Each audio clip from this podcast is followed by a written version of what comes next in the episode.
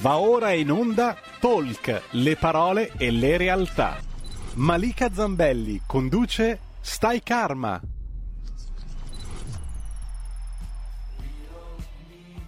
E la linea va a Malika Zambelli.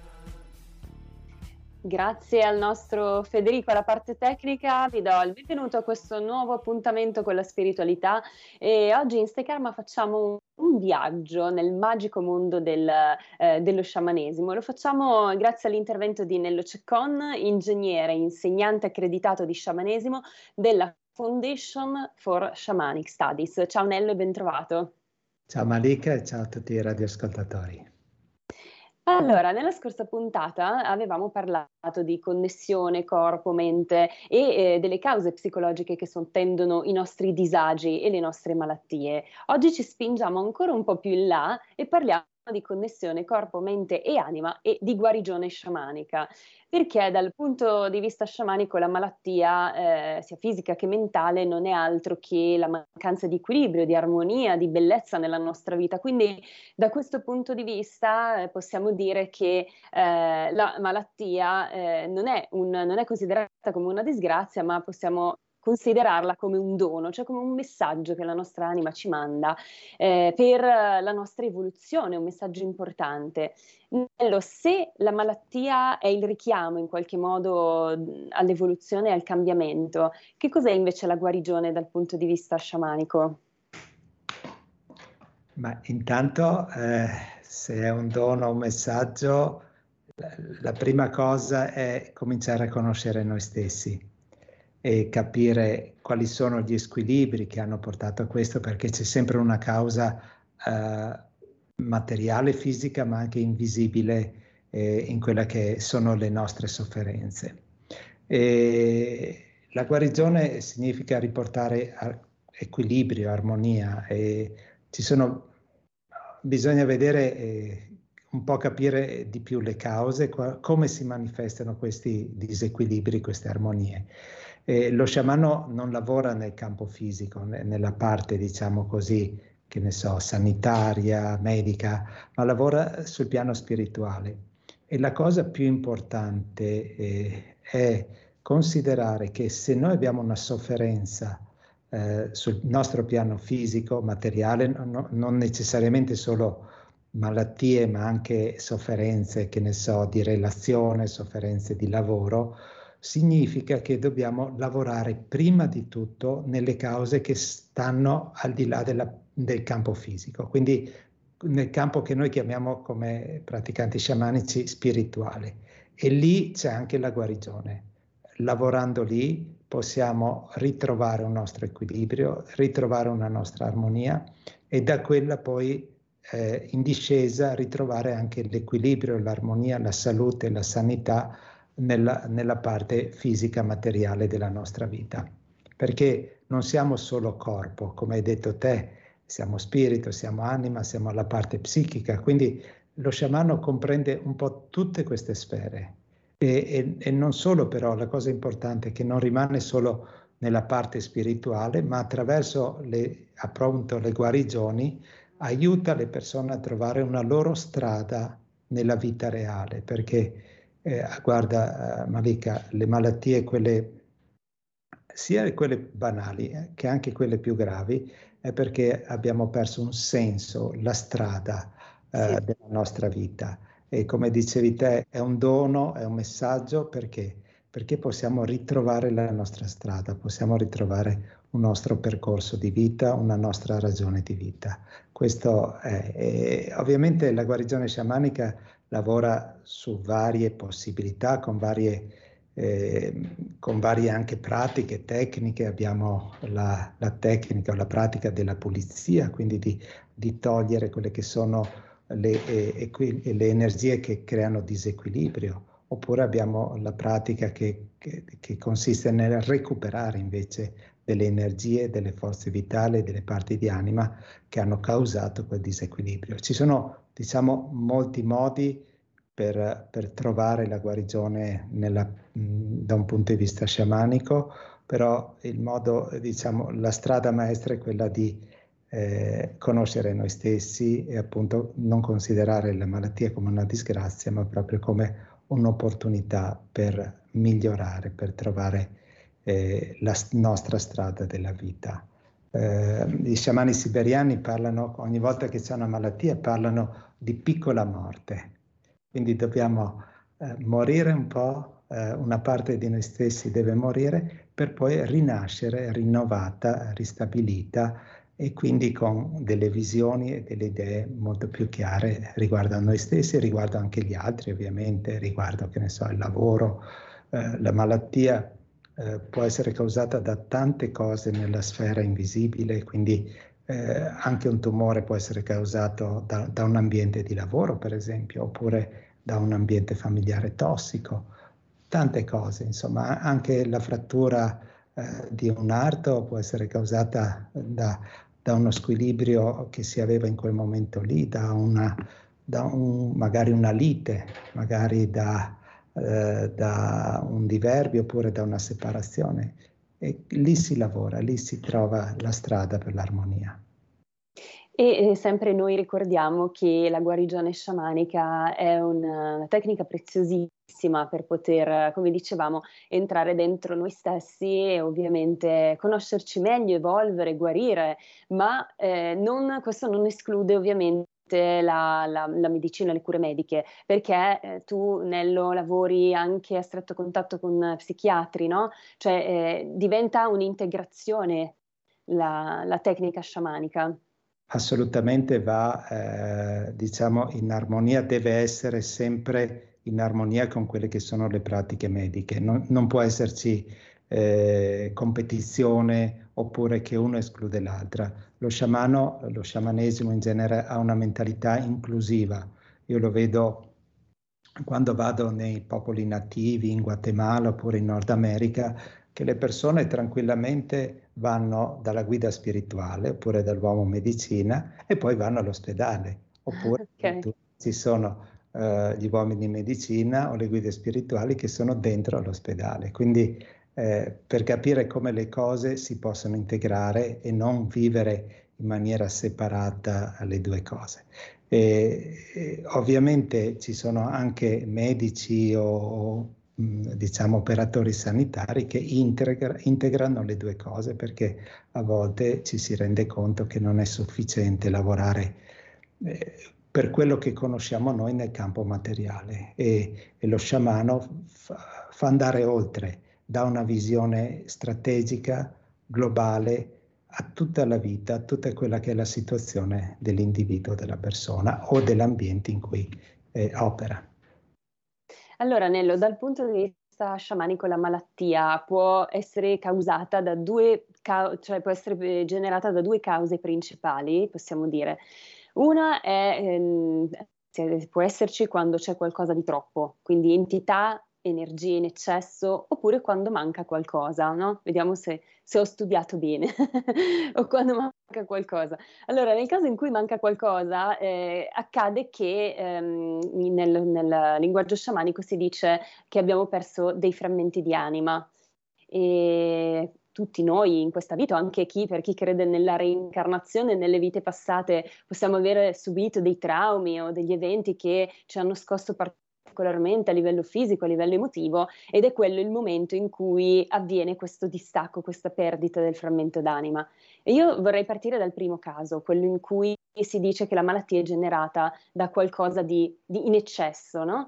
Ehm, questo avviene, per esempio, Nello, quando un'entità eh, eh, può rimanere attaccata alla persona, o non so, ad esempio quando non lasciamo andare un caro defunto, rimaniamo attaccati a quella persona, non, non riusciamo a lasciarlo andare nella luce, no?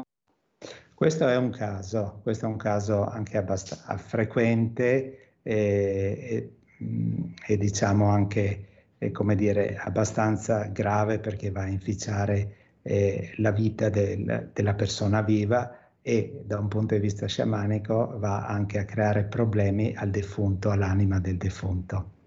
Eh, questo è un caso importante in cui eh, praticamente eh, ad esempio è naturale che nei primi giorni dopo che una persona è deceduta i familiari la sentano ancora in casa. Si muovono le porte, si, eh, si accendono le luci, e questo nei primi giorni è normale. Diventa un po' meno normale quando invece eh, per le persone vive, queste vivono in funzione ancora di quello che erano, eh, che ne so, i lasciti del defunto o, o le abitudini del defunto. E lì praticamente è come se una, diciamo, in questo caso si parla proprio di entità o di anima, eh, rimane...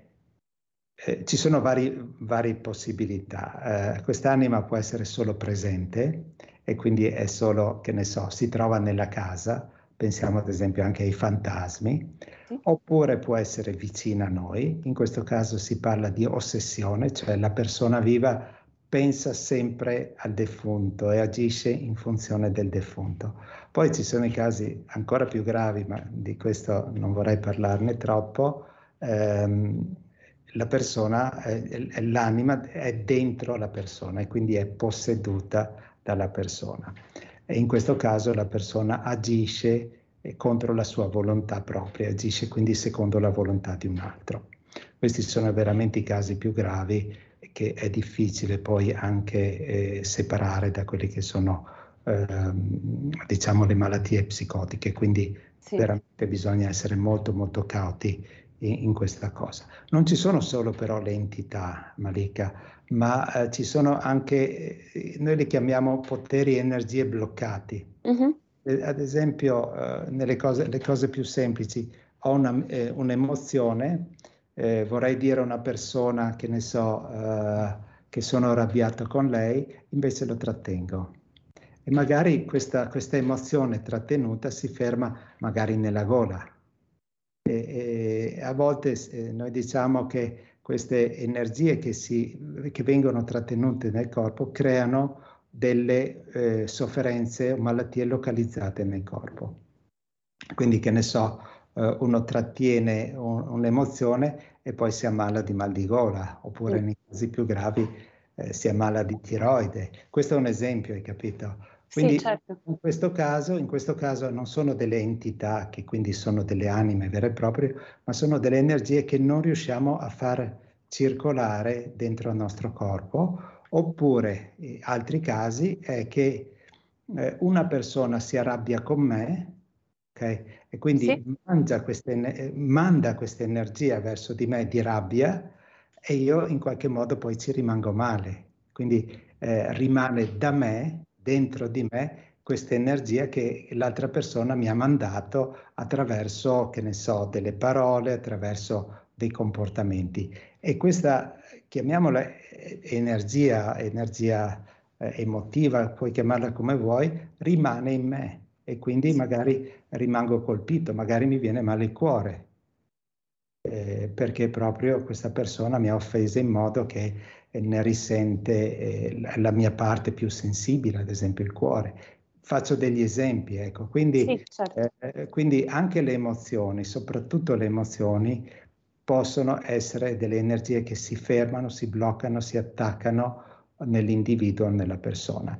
Lo sciamano, che ha la capacità, fra virgolette, di vedere nell'invisibile, nel buio, eh, ha la capacità quindi di individuare queste energie, e con l'aiuto dei suoi alleati, delle sue guide, quindi non fa mai, non de, non, come dire, non fa mai lui da solo il lavoro, riesce a togliere, a pulire, a estrarre queste energie pesanti, negative, tossiche nell'individuo. E questo okay. è un tipo trattamento molto semplice, fra virgolette, Chiedi.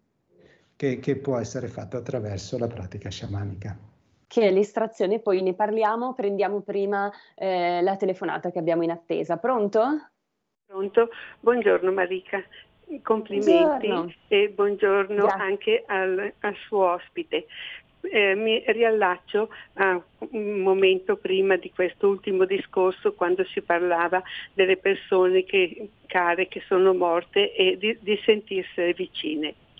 Io dico sempre che ho tre angeli custodi.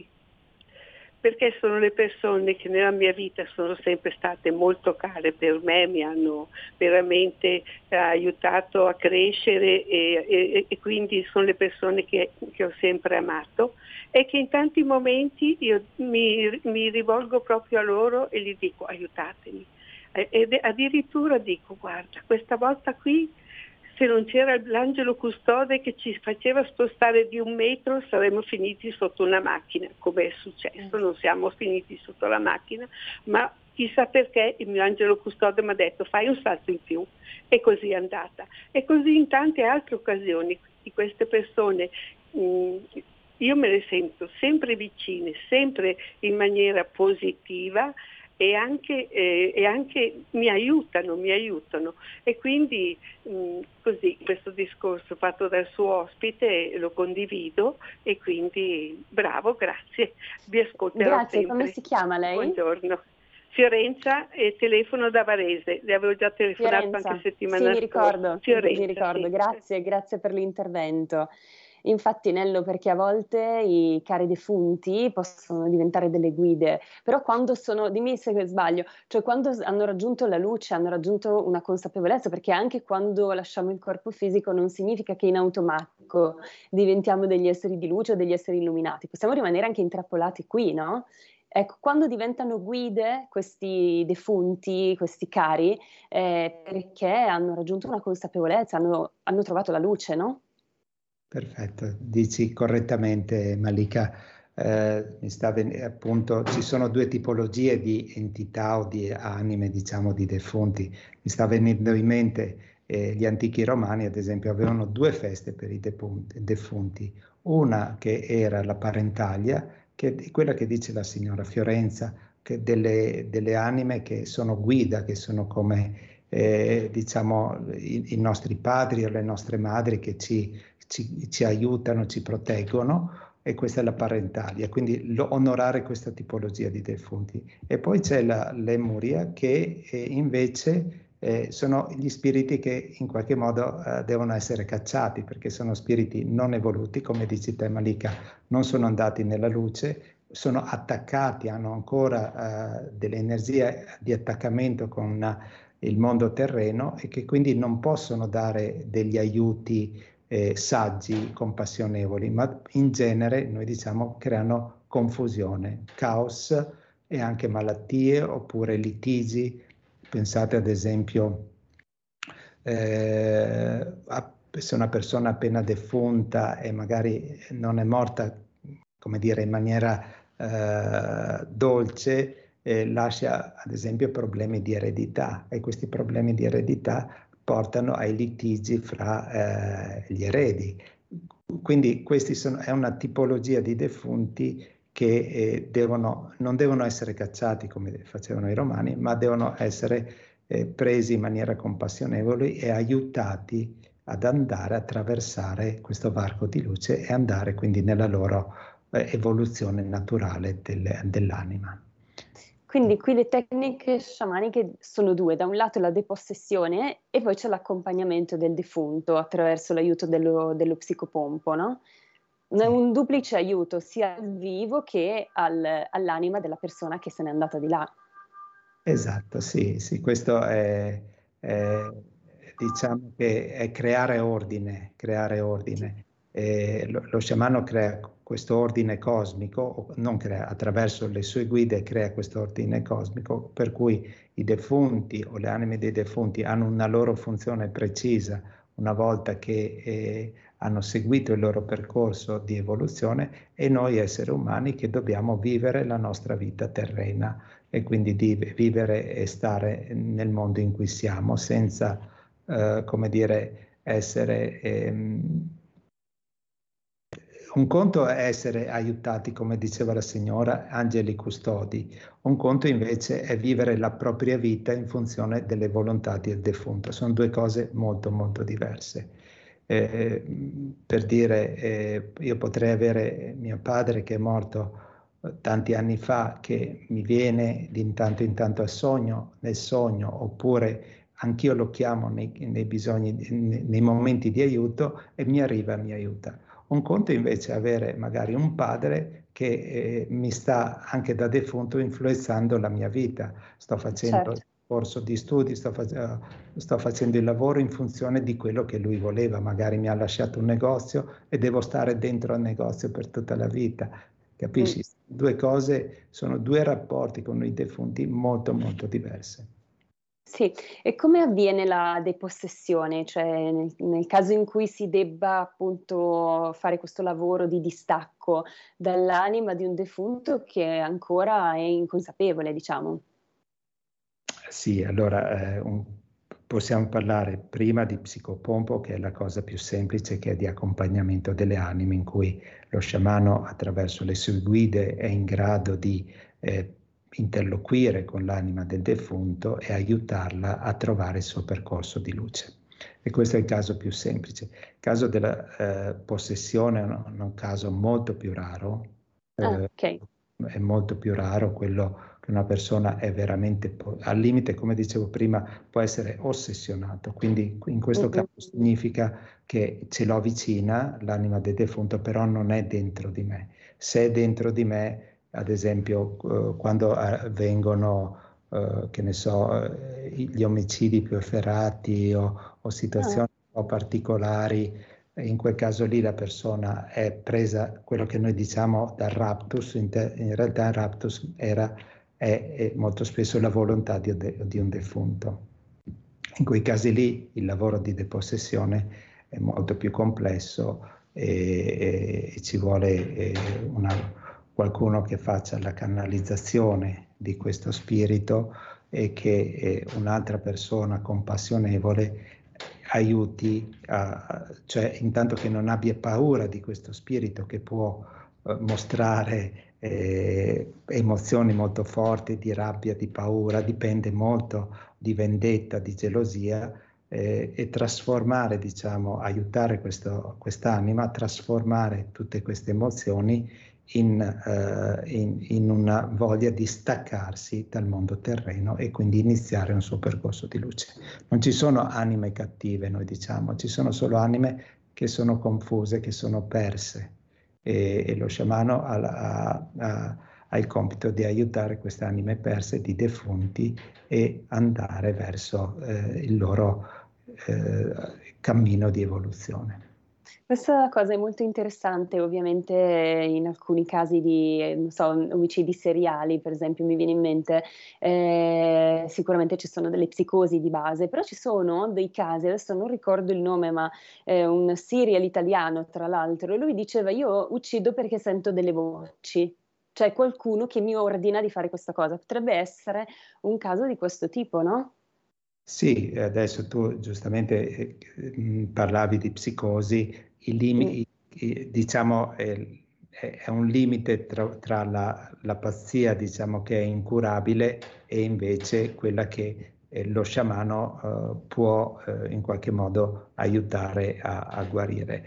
Eh, l'importante eh, è che le persone, anche quelle ad esempio che hanno psicosi, sappiano che, sono, che con questi spiriti si può parlare, si può contrattare, si può... Uh, se si ha un atteggiamento compassionevole, ascoltano anche, quindi non è che noi facciamo la loro volontà, ma loro magari possono fare un po' la nostra volontà.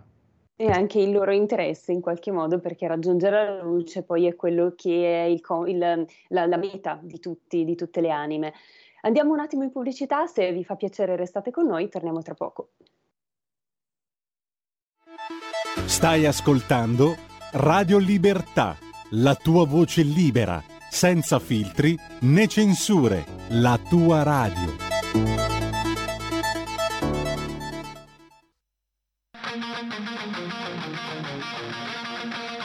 Orizzonti verticali, tutti i lunedì dalle nove e trenta alle dieci e trenta con il sottoscritto Alessandro Panza, per approfondire, dialogare, discutere con gli ascoltatori dell'attualità politica, di quello che succede non solo nei palazzi romani, ma in tutto il contesto politico nazionale ed internazionale, uno spazio di approfondimento condiviso con gli ascoltatori di Radio Libertà. Vi aspetto tutti i lunedì dalle nove e trenta alle dieci e trenta con Orizzonti Verticali su Radio Libertà.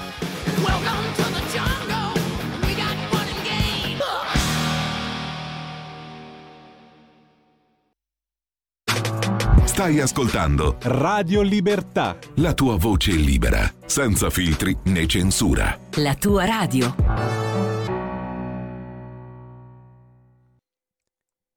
E la linea torna a Malika Zambelli. Grazie ancora al nostro Federico, siamo di nuovo qui con Stai Karma e siamo in compagnia di Nello Ceccon, che è ingegnere e insegnante accreditato di sciamanesimo. Parlavamo di guarigione sciamanica. Siamo arrivati al tema delle, delle possessioni, al tema delle, delle entità che possono in qualche modo essere attaccate alla nostra persona e crearci anche poi dei disagi, degli squilibri, ma non solo. Dicevamo appunto che ci sono invece anime che disincarnate, che hanno eh, raggiunto una consapevolezza, hanno raggiunto la luce, che quindi possono anche diventare per noi delle guide. E su questo eh, sono arrivati dei messaggi, Nello, che vorrei leggerti. Allora, eh, Claudio scrive: da quando mia mamma ha lasciato il corpo, mio papà dice di vederla per casa ogni tanto. Eh, può essere possibile? Sì, allora diciamo che eh, i, i, mondi no, i mondi non sono poi così separati fra di loro. In certi momenti pensiamo, ad esempio, per noi la festa, vabbè, adesso c'è la festa di Halloween, ma prima c'era la festa degli Ognissanti, il primo novembre, il due novembre, quella dei defunti, perché sono, quelli sono dei momenti in cui non c'è una separazione così netta tra il mondo dei vivi e il mondo dei defunti. Per cause eh, che non sappiamo, a volte i defunti possono tornare, dipende molto, eh, dipende molto anche come noi ci poniamo come viventi verso i defunti, se li cerchiamo, se li cerchiamo in maniera ossessiva oppure se vengono spontaneamente. Molto spesso vengono spontaneamente e in questo caso in genere eh, possono venire anche per confortare, possono venire, eh, anche qui possiamo vederli ad occhi aperti, ma in questo caso li, come dire, li... Eh, stiamo sognando ad occhi aperti, eppure molto spesso invece i defunti arrivano nei sogni. Per chi si ricorda i sogni sa che prima o dopo eh, i propri cari arrivano, magari ci comunicano oppure ci ricordano. Ad esempio io ho mio fratello che pe- proprio sistematicamente eh, la data del suo, eh, dell'anniversario della sua morte mi arriva nei sogni. E, e, e non so perché, cioè nel senso che lo so perché e mi sì. piace, però è, è un qualche cosa che magari io mi dimentico, a volte ero dall'altra parte del mondo, non, non, mi ero veramente dimenticato e, e mio fratello mi è arrivato nel sogno. Eh, sono cose anche belle da, da apprezzare. Molto. Sì, sì, ma anch'io ho dei sogni particolari, l'ho detto spesso in trasmissione, e con appunto mh, i defunti che mi, mi dicono delle cose, mi comunicano delle cose prima, magari mi mettono in guardia oppure si complimentano con me, magari c'è un traguardo che io raggiungerò poi dopo qualche mese, non subito, però sì, c'è una connessione attraverso anche i sogni, assolutamente. E tu prima parlavi di Halloween, ecco, questa festa che adesso è diventata anche molto commerciale, no? Eh, dove ci sono queste maschere eh, anche spaventose, no, non attira però in qualche modo, è una domanda che mi viene così estemporanea, non attira in qualche modo anche entità non molto consapevoli, diciamo, entità eh, che sono ancora un po' nel, nel, nel buio? Allora, eh, effettivamente è... è... Un, quel giorno eh, la, eh, diciamo non c'è più una separazione tra il mondo dei vivi e il mondo dei morti, quindi gli spiriti che possono eh, arrivare qui sulla terra sono di vario tipo, di varie qualità, e quindi uh-huh. come dicevi te eh, possono anche venire spiriti magari che sono confusi oppure spiriti che hanno emozioni un po' particolari, cariche. Io credo che dipenda molto da noi, dalla nostra intenzione. Eh, eh, ad esempio se la festa la fanno i bambini, sicuramente se, se, se intendono di attirare dei mostri, attirano dei mostri eh, benevoli, voglio dire, quindi no, non credo che da quel punto di vista lì ci siano problemi, eh, però sicuramente eh, sono solo quei momenti lì in cui eh, forse è, è concesso in qualche modo risvegliare, fra virgolette, i defunti. Lo dobbiamo fare con cautela, lo dobbiamo fare sempre eh, sapendo che comunque sono mondi separati e, ed è solo un dono, come dicevi te fin dall'inizio, che ci sia questa possibilità in quel momento di, di comunicare fra noi e loro. Quindi se lo consideriamo in questo modo non ci sono problemi. Se lo consideriamo in questo momento per, che ne so, eh, e questa diventa magia nera per utilizzare gli spiriti per scopi egoistici, allora è un problema, certamente. Eh sì, infatti, no, perché io sento questa energia un po' particolare quando c'è questa festività. E allora abbiamo anche Raul da Cesano, che saluto, che scrive eh, purtroppo è difficile che le persone si fidino di queste discipline quando in trasmissioni eh, ho perso il, il filo allora in trasmissioni televisive fanno vedere solo degli esempi di cialtroni, approfittatori di persone fragili. Sarebbe bello vedere anche gli, gli aspetti positivi. È, è anche vero questo, nel senso che comunque i mass media spesso fanno, eh, fanno pubblicità o raccontano di, di truffe, insomma, di questo tipo di cose. E chiaramente, infatti è vero, cioè, in Italia è un po' difficile parlare di questi temi ancora. In Italia, magari non solo in Italia, però noi viviamo qua e io mi accorgo che effettivamente a volte è un po' difficile. Può essere vero quello che dice Raul, cioè c'è un condizionamento anche, no? Assolutamente sì, sono d'accordo, eh, nel senso che ogni essere umano ha dei bisogni, anche spirituali, che in, devono essere soddisfatti.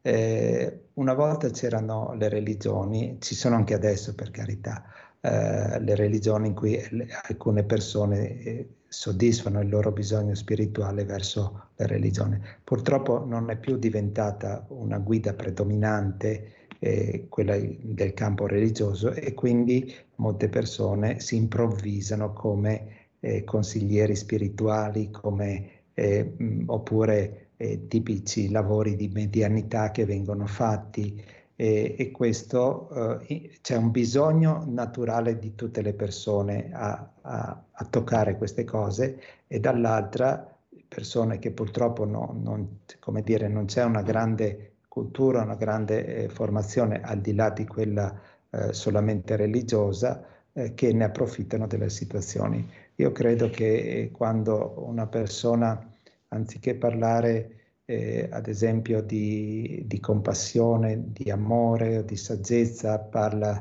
che ne so, di, di paure, magari dice ah questo, questo defunto ti sta facendo del male, oppure quell'altra persona ti sta facendo del male, oppure tu hai sofferto tanto nel, nel, nella tua vita passata. Quando diciamo questi, fra virgolette, eh, eh, come dire, cialtroni, eh, mettono, incutono paura, timore nella persona, allora io dico bisogna diffidare, perché in quel caso lì entrano con le loro emozioni, quello che dicevamo prima, eh, inquinano la persona con queste energie che non sono loro, che sono eh, pesanti, che sono negative, e la persona rimane con queste cose.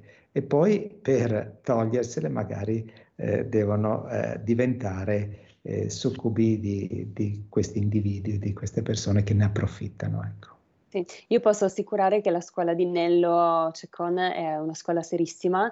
Io ho, ho frequentato soltanto il primo livello per mancanza di tempo, ma avrei voluto tanto finire tutto il corso, e sono arrivata a te grazie alla scuola di counseling che io ho fatto a Bergamo. Quindi il mio eh, insegnante di riferimento, che è uno psichiatra, mi aveva indicato, anzi ha indicato a tutti noi del gruppo la tua scuola, che è veramente serissima. Il sito lo stavamo vedendo prima, w w w punto studisciamanici punto i t, e tu infatti sei anche insegnante accreditato della Foundation for Shamanic Studies. Non tutti lo sono. Sì, accreditati. A, a dire la verità, eh, ho lasciato, sono stato per vent'anni accreditato, sì, della Foundation. Ora ho creato una mia strada, insomma, però la mia formazione è quella molto seria eh, di Michael Harner, che è stato un antropologo americano, e con lui ho lavorato per lui per quasi vent'anni, e anche di una uh, praticante sciamanica, ma uh, anche psicoterapeuta americana, che si chiama Sandra Ingerman. Quindi sì, diciamo che eh, la formazione che eh, ho ricevuto è stata molto profonda, e e soprattutto con delle precise eh, norme etiche. E quindi l'etica è molto importante anche nei lavori spirituali. Dobbiamo assolutamente seguire certe regole che sono quelle di non approfittare delle persone. Eh, di... Ci sono tante cose eh, che, che devono essere seguite mh, proprio come regole per dare un servizio per cui le persone si sentano bene, non si sentano invase, non si sentano, uh, come dire, vittime di... Poi alla fine si, si, molte persone si sentono vittime di plagio e così via. Io ho avuto anche eh, de, delle, delle persone della... non so come si chiama... Eh, eh, si chiama... insomma quelli... Eh, Che, che guardano se eh, diciamo scuole come le nostre fanno delle truffe, ah, eh, okay. Una cosa del genere, e, e alla fine dei, dei controlli. Sì, eh, ci hanno fatto i complimenti proprio perché eh, eh, come dire eh, noi lavoriamo con, con sincerità, cercando di mettere le persone nel loro potere, quindi non togliere eh, capacità, ma la mettiamo. Io credo Sì, sì, scusami se ti interrompo, credo che il metro di misura sia proprio questo. Io che ho frequentato la scuola eh, sono stata meglio, ho avuto delle, delle intuizioni incredibili attraverso i viaggi che facevamo e quindi la mia vita è migliorata, e quello è il metro di misura, credo, poi per chi frequenta queste, queste scuole. Abbiamo un'altra telefonata e abbiamo Ornella in attesa, pronto? Ciao Malika. Ciao Ornella, anche Nello. Ciao. Eh, senti, eh, cioè non so se c'entra, però io, mi è venuto in mente che me l'ero anche scritto allora. Quando è morto mio marito, per esempio sedici anni fa, sono sedici anni ormai, inconsciamente, forse inconsciamente provavo un po' di rabbia nei confronti di mio marito. Dicevo, lui non c'è, cioè nel senso, se n'è andato, io sono qua sola, lui non c'è. Forse, non so, gli rimproveravo il fatto di non aver... di non essermi, di non esser vissuto per starmi accanto, rifiutavo il dolore, senza pensare che se io rifiuto provocava altro dolore. Non, io penso che non bisogna difendersi dal dolore, ma lasciarlo mh, abitare dentro di noi. Lui è morto, ma, ma anche no. Per cui lui è, è, è ben impresso nella mia mente e nel mio cuore. Ho saputo perdonarlo, non ha deciso lui di lasciarmi, ma è... Nei, eh, nei piani di Dio questa cosa, ecco, sì. Perché lui è l'alfa e l'omega e, e adesso, cioè, secondo me è come un po', non so, è, è una forza anche per la salvezza, hai capito? Non, non so spiegarmi bene, comunque no, no, grazie Malika. Benissimo.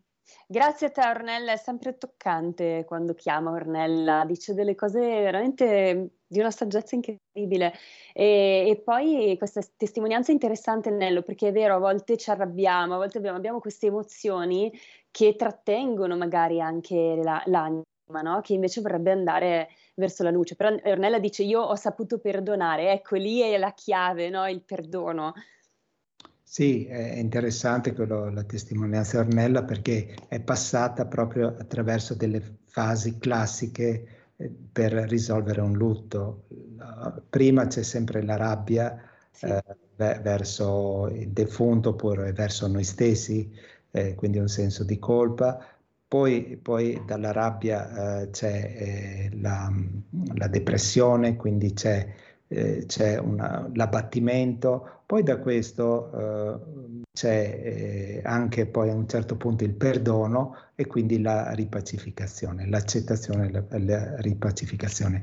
Io credo che queste fasi comunque eh, debbano essere superate, c'è chi le supera in maniera molto veloce, c'è chi le supera in maniera più lunga. Sicuramente mh, con un approccio che va oltre quello psicologico, ma quindi che va a, a, con un approccio spirituale, tutto questo, queste fasi qua possono essere fatte in maniera più armonica, più veloce e, come dice eh, Ornella, alla fine capire che eh, non c'è una morte vera e propria, ma c'è un passaggio di stato, c'è solo, è solo una transizione da uno stato all'altro, e sapere e avere la fiducia che dall'altra parte ci sono delle anime che continuano la loro evoluzione e che magari un giorno eh, potremo rincontrarle, oppure che ogni tanto ritornano da noi per dirci, eh, per salutarci o per so- sostenerci. Questo aiuta molto, questo aiuta molto sia il vivo che anche, come dicevi te Malika, il defunto nella sua evoluzione. E la visione materialistica della morte è quello che invece blocca e crea molti più problemi, sia ai vivi ma anche ai defunti. Esatto, eh, infatti io parlavamo prima di sogni, a me è capitato di avere questi, questi sogni con defunti che si complimentano, come dicevo, o mi mettono in guardia, quindi un aiuto personale. Però sai Nello, tante volte mi succede che mi chiedono aiuto, cioè loro chiedono a me l'aiuto per qualcosa. Ed è ogni volta, oh, veramente sono incredibili perché, non so, magari mi dicono vai a prendere una cosa lì, e io non so cosa c'è lì e non mi immagino che ci sia qualcosa e, e poi c'è esattamente quello che loro mi hanno detto. Cioè ho avuto veramente dei contatti pazzeschi attraverso i sogni e credo che anche loro abbiano bisogno di noi spesso, quindi questi lavori sciamanici sono importantissimi. Ecco, tu sei una persona, eh, ce ne sono ma non tantissime, che hanno questa predisposizione, eh, come dire, naturale verso eh, i defunti. Io sì. Eh, questo, quindi magari anche eh, gli ascoltatori possono eh, guardare loro stessi, ci sono, eh, se, se qualcuno di loro è così, che ha questa predisposizione a contattare o essere contattati dai, dai defunti. Tu sei una di queste, Malika, e sicuramente è una dote, non è, cioè se, come dire, gestita bene diventa una dote, diventa una qualità e tu puoi diventare veramente un tramite, un canale, sia per aiutare i defunti quando è necessario, sia per ricevere aiuto, non solo per te, ma mi auguro anche per gli altri, come stai facendo adesso in questa trasmissione. In qualche modo sì, e prima o poi verrò a finire il corso con te, Nello, perché è una cosa che ho qui, che voglio fare, però sai, non, non, ho, non ho più avuto il tempo, ma lo troverò, lo troverò. Allora, continuiamo con l'argomento della guarigione, che poi si ricollega a questo dei defunti. Siamo rimasti un po' fermi qui, si vede che l'energia ci ha portato lì, Nello. Però proseguiamo, e eh, non abbiamo moltissimo tempo, in realtà diciamo quello che, che riusciamo, insomma. Si parlava del fatto che la malattia può essere generata da due cause, o c'è qualcosa di troppo, come dicevamo, quindi presenze, energie in eccesso, oppure qualcosa che manca, ed è il caso della frammentazione delle parti di anima. Eh, ritornando al primo punto, cioè quando c'è qualcosa di troppo, io ho ascoltato alcuni video tuoi e ad un certo punto tu dicevi, quando noi ascoltiamo ad esempio il telegiornale possiamo stare male, o vediamo qualcosa in televisione possiamo avere una sensazione di malessere, perché in quel momento c'è un'energia che non ci appartiene, che in qualche modo fa un'intrusione. Ecco, in quali altri casi possiamo avere delle intrusioni?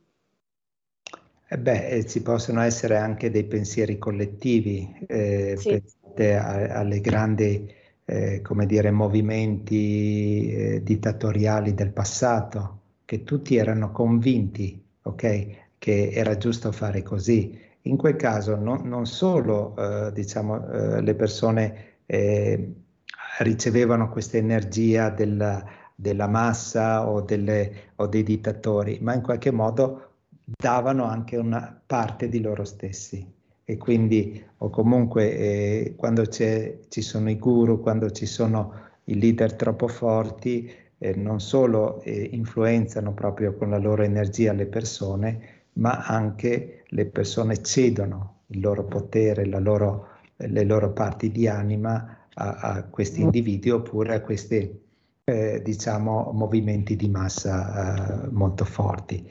Eh, poi ce, ce ne sono, quello che dicevo prima, eh, ad esempio eh, quando vai in un ambiente e in quell'ambiente lì si è, si è litigato, magari tu non hai assistito, eh, non hai assistito alla, al litigio, però ti senti male. Senti, ecco, io questa cosa, scusa Nello, io, io sento n- non tanto le persone, vabbè, i defunti mi arrivano nei sogni, però io gli ambienti li sento tantissimo, tantissimo, e probabilmente dipende da questo che stai dicendo. Sì, assolutamente. Qui si tratta anche solo che a un negozio, ad esempio, eh, di, di creare un ambiente per cui ci sia una, un passaggio, un movimento, in modo che non risparmiano delle, delle energie che me, magari che il cliente si è portato appresso, magari aver appena litigato con la, con la moglie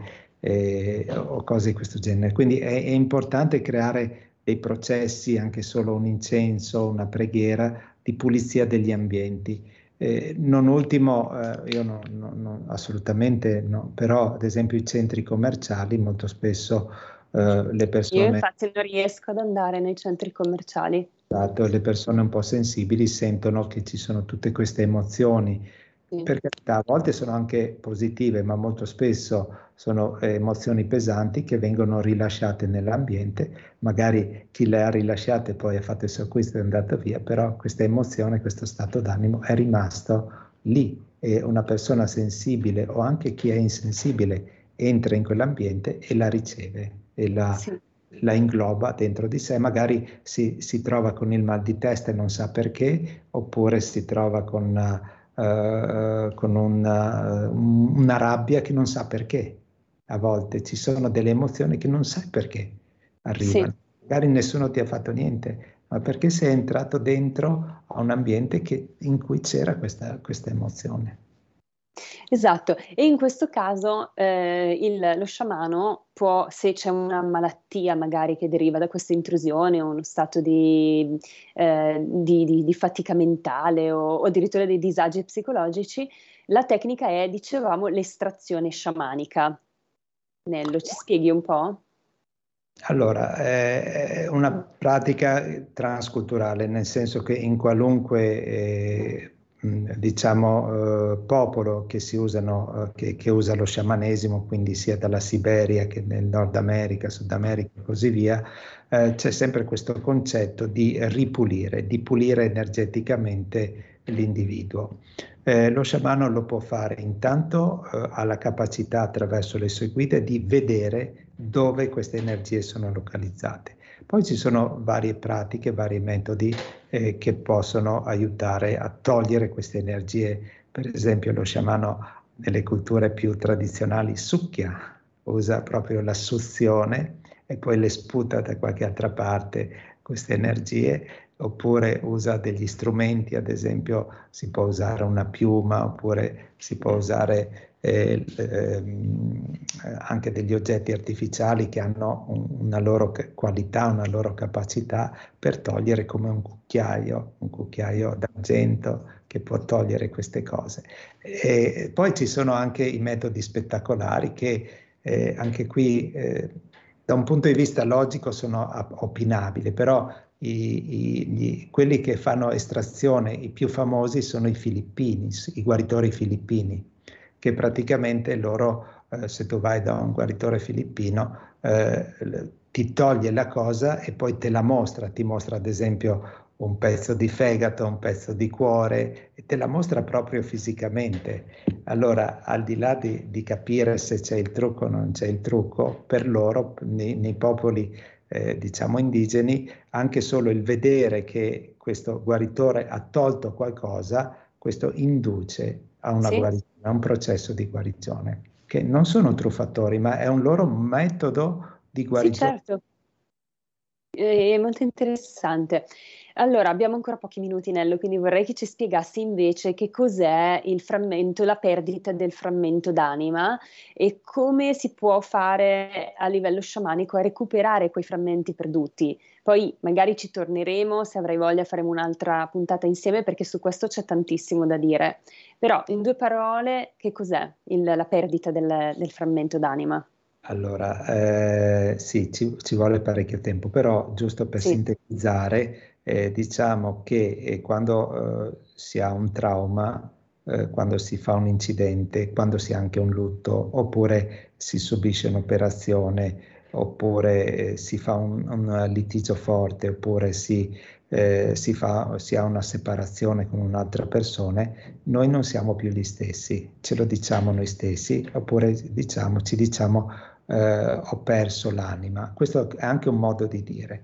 Praticamente l'individuo non, non, non sente più che è unito dentro se stesso, che non, non ha più quell'unità, ma gli manca qualche cosa, è, è eh, co- come mh, di, diciamo eh, è un qualche cosa che prima c'era e dopo non, non c'era più. Non è spiegabile da un punto di vista logico, da un punto di vista medico, neanche psicologico, credo, ma eh, quando si sente che c'è la mancanza di qualcosa dentro di noi, eh, per qualunque motivo, dice, dicevo prima, traumi, incidenti, cose di questo genere sono quelle più frequenti, lì significa che abbiamo perso una parte della nostra energia vitale. Eh, Michael Harner parlava eh, di mortificazione, una parte di noi è morta, una parte di noi no, non c'è più, okay? E quindi la nostra vita non è più completa, non è più unita come lo era prima, ma eh, diciamo zoppica, eh, no, non siamo più gli stessi, eh, vorremmo fare delle cose ma no, non, non, non, o non le vogliamo più fare o abbiamo paura di farle. Questo è proprio un sintomo che ci manca qualcosa dentro di noi. Eh, vari motivi, come dicevo prima, e lo sciamano eh, ha questa capacità di vedere anche le anime, la situazione dell'anima, attraverso dei riti molto belli, molto però profondi. Eh, è in grado anche di riportare questa energia vitale perduta, questi frammenti di anima perduti, e quindi eh, la persona, l'individuo ritrova se stessa, ritrova la sua unità, ritrova la sua gioia di vivere, ritrova il suo, eh, la sua scopo di vita, perché eh, ripeto, noi eh, per vari motivi a volte perdiamo questi scopi, perdiamo sì. La nostra, la nostra bussola di vita, insomma, ecco. E questo può essere uno dei motivi di avere perso una parte di noi stessi, della nostra energia vitale, della nostra forza. Esatto, e, e ci fermiamo qui con questo, questo breve, breve spiegazione della perdita del frammento d'anima. Lo riprendiamo in una prossima trasmissione, Nello, così entriamo più nello specifico. Ringrazio anche Pina che ci ha scritto un messaggio, ma non riesco a leggerlo perché dobbiamo veramente chiudere, quindi magari rispondiamo la prossima, la prossima volta. E grazie mille, Nello. Io ricordo anche il tuo sito, che è w w w punto studi sciamanici punto i t per chi volesse approfondire l'argomento. Grazie mille, Nello Ceccon. Grazie Malika, grazie a tutti i radioascoltatori e a Radio Libertà. Grazie a tutti voi e buona continuazione. Avete ascoltato Stai Karma.